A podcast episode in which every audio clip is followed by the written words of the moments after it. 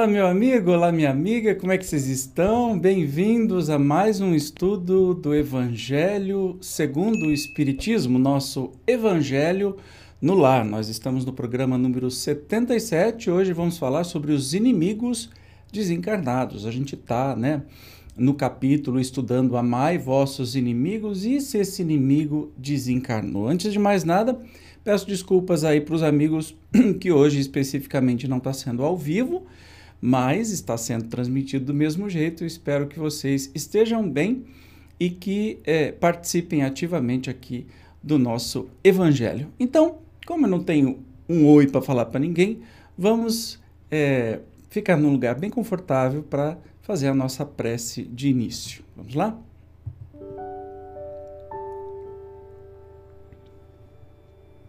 Mestre Jesus, mais uma semana estamos juntinhos, cada um no seu canto, mas juntinhos, esperando as tuas palavras de luz, de consolo e de também despertamento. Que possamos mais uma vez, analisando este capítulo 12 sobre amai os vossos inimigos, que possamos entender o que precisamos fazer para que possamos passar mais rapidamente por este por este ano escolar, nossa vida, para que possamos aprender mais rapidamente contigo como avançar moralmente, espiritualmente, intelectualmente.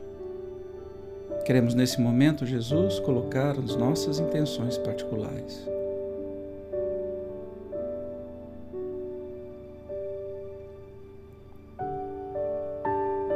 Em seu coração amoroso também, Mestre, colocamos todos os profissionais da saúde e todos que orbitam essa nobre função, em especial para todos os que passam o grande desafio da Covid-19, ainda dois, anos depois do início da pandemia. Acolha no seu coração, Jesus, todos aqueles que passaram para a verdadeira vida, aqueles que ficaram com sequelas e todos os familiares e amores. Gratidão, Jesus. Fica conosco. Muito bem, meus amores. Vamos lá, vamos lá, vamos lá. Tô, tô olhando para o chat aqui, eu tô esperando um chat. Não dá certo isso aqui. Os inimigos encarnados, então, vamos ainda sem demora. Ainda Outros motivos tem o espírita para ser indulgente com os seus inimigos. Sabia ele, primeiramente, que a maldade não é um estado permanente dos homens, que ela decorre de uma imperfeição temporária e que, assim como a criança se corrige de seus efeitos, o homem mau reconhecerá um dia os seus erros e se tornará bom. Lembra que a gente falou antes até sobre a questão dos criminosos, né? Que bandido bom é bandido recuperado, né? Diferente do negocinho aí que se fala. Então, se todos nós estamos aí na escola, né, aprendendo, quem somos nós para é, julgarmos num ponto de que, olha, esta pessoa cometeu um crime irrecuperável, então ele está condenado a uma prisão perpétua ou a perpétuo sofrimento? Não, gente, né? Nós sabemos que estamos todos na, no caminho da evolução. E alguns atrasam, outros vão para frente. Não é assim na sua época? Não teve gente que repetiu de ano? Talvez você tenha repetido de ano. E aí você vai condenar essa pessoa porque repetiu de ano? Não, uai. Precisou, fez, vai para frente. Estamos do mesmo jeito, mas vamos continuar com o texto. Sabe também que a morte apenas o livra da presença material do seu inimigo, pois que este pode perseguir com seu ódio, mesmo depois de haver deixado a terra, que, assim, a vingança, que tome, falha ao seu objetivo, visto que, ao contrário, tem por efeito produzir maior irritação, capaz de passar de uma existência a outra.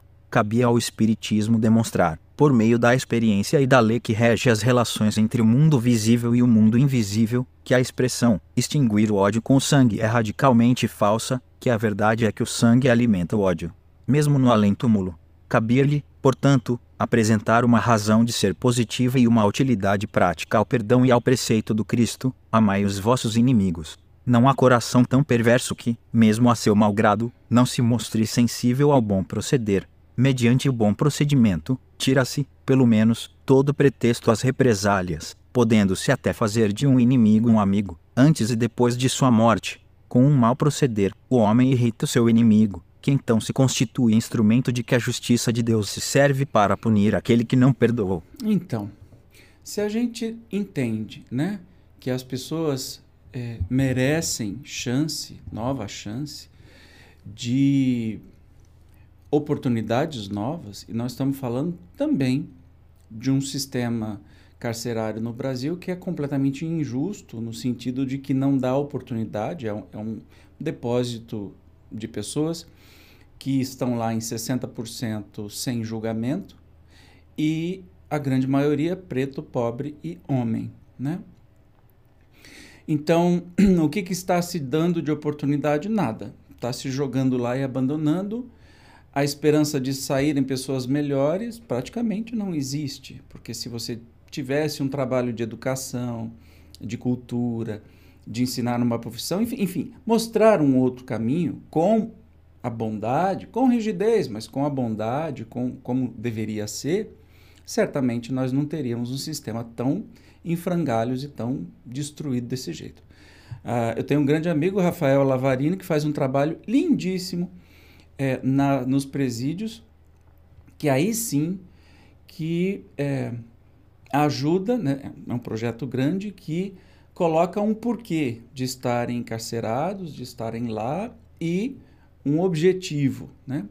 Então, se a gente apenas quer vingança, ou quer, ah, matou a minha irmã, então eu vou matar o olho por olho, dente por dente, que Jesus é radicalmente contra, e vem dizer, amai vossos inimigos. Né? Qual é a parte dessa que a maioria das lideranças é, cristãs não entenderam ainda, porque vivem é, condenando, apontando e dizendo, ó, esse para lá, esse para lá, não, não perdoa, bandido bom é bandido morto. Ah, tenha santa paciência, né? Isso daí é cristão de faz de conta. Então, se nós acreditando, né, por uma série de evidências, filosoficamente, cientificamente, da vida depois da vida e das múltiplas encarnações, sabemos que se nós temos um inimigo em vida que nos odeia e que de algum modo nos faz mal, ou a gente fez por merecer, ou faz também faz mal para esse inimigo, que a morte não vai acabar com essa relação, né? Vai continuar. Agora, é muito pior você ter um inimigo desencarnado do que encarnado. Porque encarnado você sabe onde é que ele está. Ainda você sabe onde é que ele está. Desencarnado, ó, você não sabe para onde ele vai e certamente, dependendo do grau do ódio, ele vai ficar grudadinho em você. Portanto, Jesus era muito sábio ao dizer assim: ama o seu inimigo, ou seja, limpa tudo que você tem que limpar nessa vida. Não vai dormir sem fazer isso né? Porque a morte pode te pegar e as coisas complicam, porque aí você pode arrastar encarnações aí ainda nessa, nesse drama todo, de uma maneira que você poderia resolver ou pelo menos amenizar, de acordo com as, o seu entendimento, né? Então, é muito, muito salutar que a gente, por bem ou por mal, até mesmo por um certo egoísmo, para a gente não arrumar problema para a gente mesmo, que a gente acerte os nossos ponteiros com todo mundo. Não precisa conviver com o tal inimigo, mas não precisa mais ser inimigo. Perdoa, beleza, converse, resolva, né? Até se não conversar, mas perdoa. O que a gente não pode ficar ligado com um laço de ódio, entende? Isso é que suja o nosso perispírito, isso é que faz atrair. À medida que eu sei o que aconteceu, né? Eu perdoei, não esqueci. Quem esquece tem Alzheimer, não esquece. Você perdoa significa você lembra das coisas que te fizeram sem mágoa, sem aquilo te machucar. Beleza, siga em frente, deseja a paz, o amor, tudo de bom para aquela pessoa, para aquelas pessoas e bola para frente. Né? Esse o amar os vossos inimigos que Jesus disse, não é, e a gente já viu em encontros anteriores, não é é, chegar para quem te fez mal e ficar limpando o chão para ele passar e, e, ser um cordeirinho. Não, não é isso. Pacífico é uma coisa, passivo é outra coisa. Jesus nunca nos pediria isso. Mas vamos continuar aqui na leitura, agora no item 6. Pode-se, portanto, contar inimigos assim entre os encarnados, como entre os desencarnados. Os inimigos do mundo invisível manifestam sua malevolência pelas obsessões e subjugações com que tanta gente se vê a braços e que representam um gênero de provações, as quais, como as outras, concorrem para o adiantamento do ser, que, por isso, as deve receber com resignação e como consequência da natureza inferior do globo terrestre. Se não houvesse homens maus na terra, não haveria espíritos maus ao seu derredor. Se, conseguintemente, se deve usar de benevolência com os inimigos encarnados, do mesmo modo se deve proceder com relação cedilha maiúsculo aos que se acham desencarnados. Relação, Zezinho tá meio ruim para ler hoje. Outrora sacrificavam-se vítimas sangrentas para aplacar os deuses infernais, que não eram senão os maus espíritos. Aos deuses infernais sucederam os demônios, que são a mesma coisa. O Espiritismo demonstra que estes demônios nada mais são do que as almas dos homens perversos, que ainda não se despojaram dos instintos materiais, que ninguém logra aplacá-los senão mediante o sacrifício do ódio existente, isto é, pela caridade, que esta não tem por efeito unicamente impedi-los de praticar o mal, e sim também o de os reconduzir ao caminho do bem e de contribuir para a salvação deles. É assim que o mandamento Amai os vossos inimigos não se circunscreve ao âmbito acanhado da terra e da vida presente. Antes, faz parte da grande lei da solidariedade da fraternidade universais. Jesus não era bobo nem nada quando ele falava as coisas. Era justamente muito profundo, né? Primeiro, o amar os inimigos é melhor para nós que tentaremos fazer este exercício, praticar este ato. Porque uma vez que sabemos que nenhum de nós é, é perfeito, porque senão a gente não estava nem, nem nesse planeta, né? Então, assim, a gente está aqui num mais um ano escolar, tem gente mais adiantada, tem gente mais atrasada, estamos tudo junto. Nenhum espírito foi criado por Deus para o mal eterno. Aí seria acreditar no capetão. Isso não existe, a gente sabe, já estudou um milhão de vezes aqui no canal. Então, já que, e, e, nem, nem todo espírito tem mal puro, porque mal é a ausência do bem, então até o espírito mais egoísta, e por isso aí sua perversidade, etc e tal, tem um ponto fraco, um ponto fraco, um ponto fraco, forte, que é justamente quem ama, ou a mãe, ou alguma pessoa muito próxima. Então, nenhum espírito, nenhum ser é criado por Deus que não seja capaz de amar e que seja 100% ruim ou com ausência de amor, entende? Então, assim, depende do avanço individual de cada um. Então, se a gente sabe disso, o amar os inimigos é acelerar o nosso trajeto.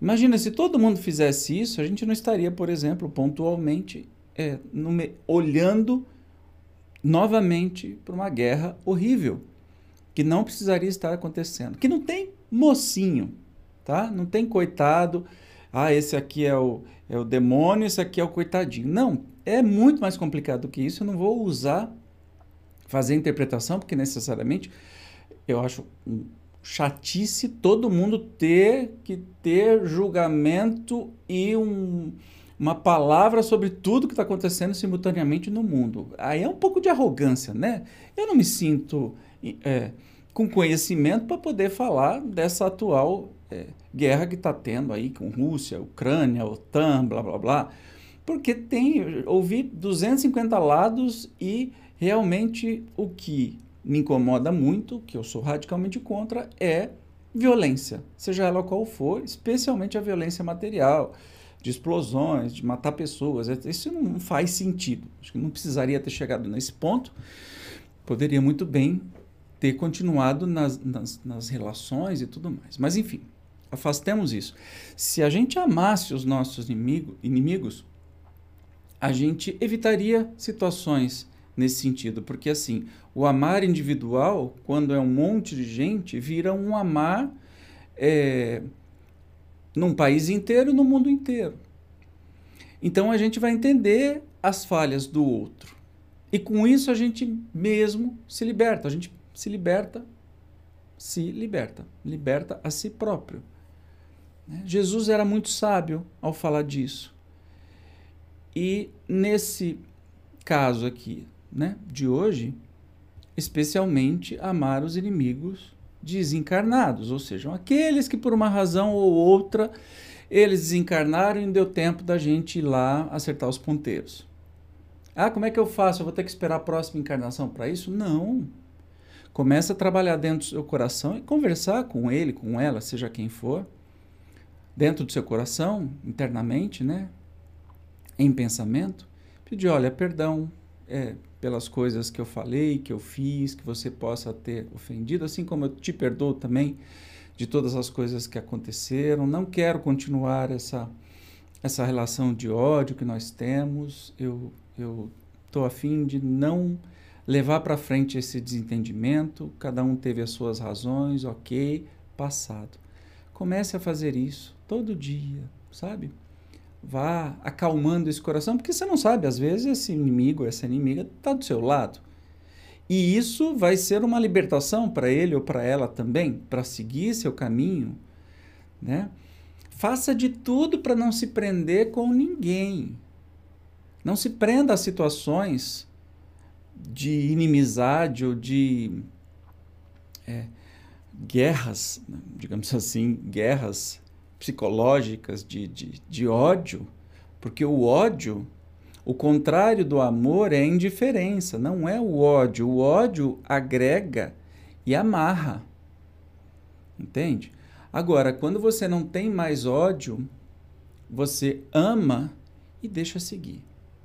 É a melhor coisa que tem. Mais uma vez, Jesus sempre brilhante aí com esse evangelho.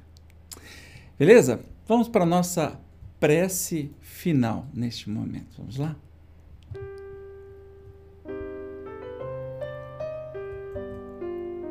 Amado Mestre, mais uma vez, obrigado.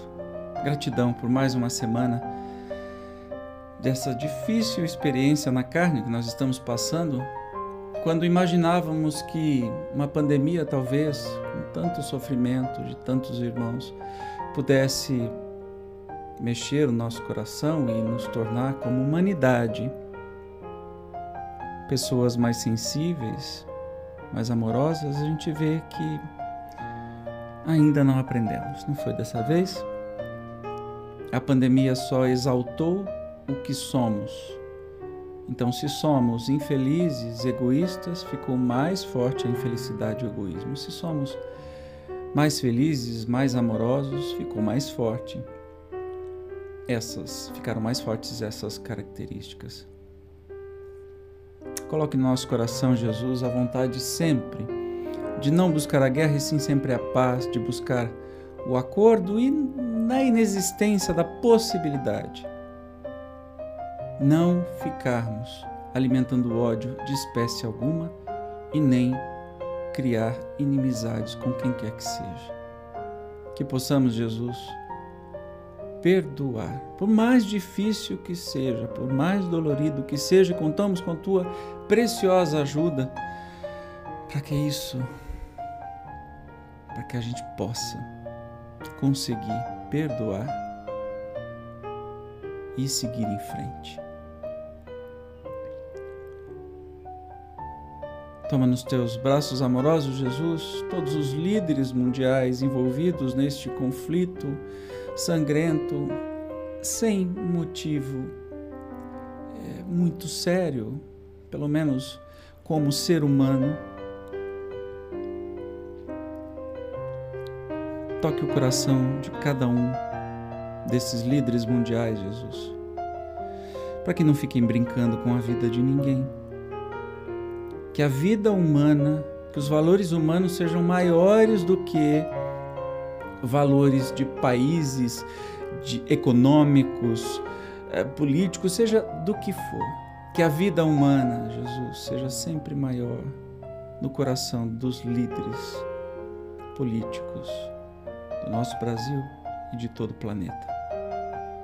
Colocamos em teu coração amoroso também todas as pessoas que por essa razão dessa incompreensível guerra tenham voltado para a verdadeira vida, acolhe-os, assim como os familiares e também todos os refugiados e todos que passam grandes tormentos neste momento, Jesus.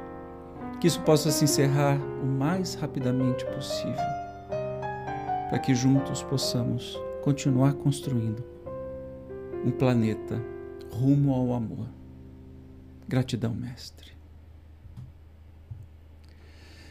Muito bem, meus amigos, minhas amigas, muito obrigado pelo carinho de vocês. É, semana que vem estaremos juntos em mais um Evangelho no Lar, onde vamos continuar neste capítulo e estudar. Se alguém vos bater na face direita, apresentar-lhe também a outra. Eita!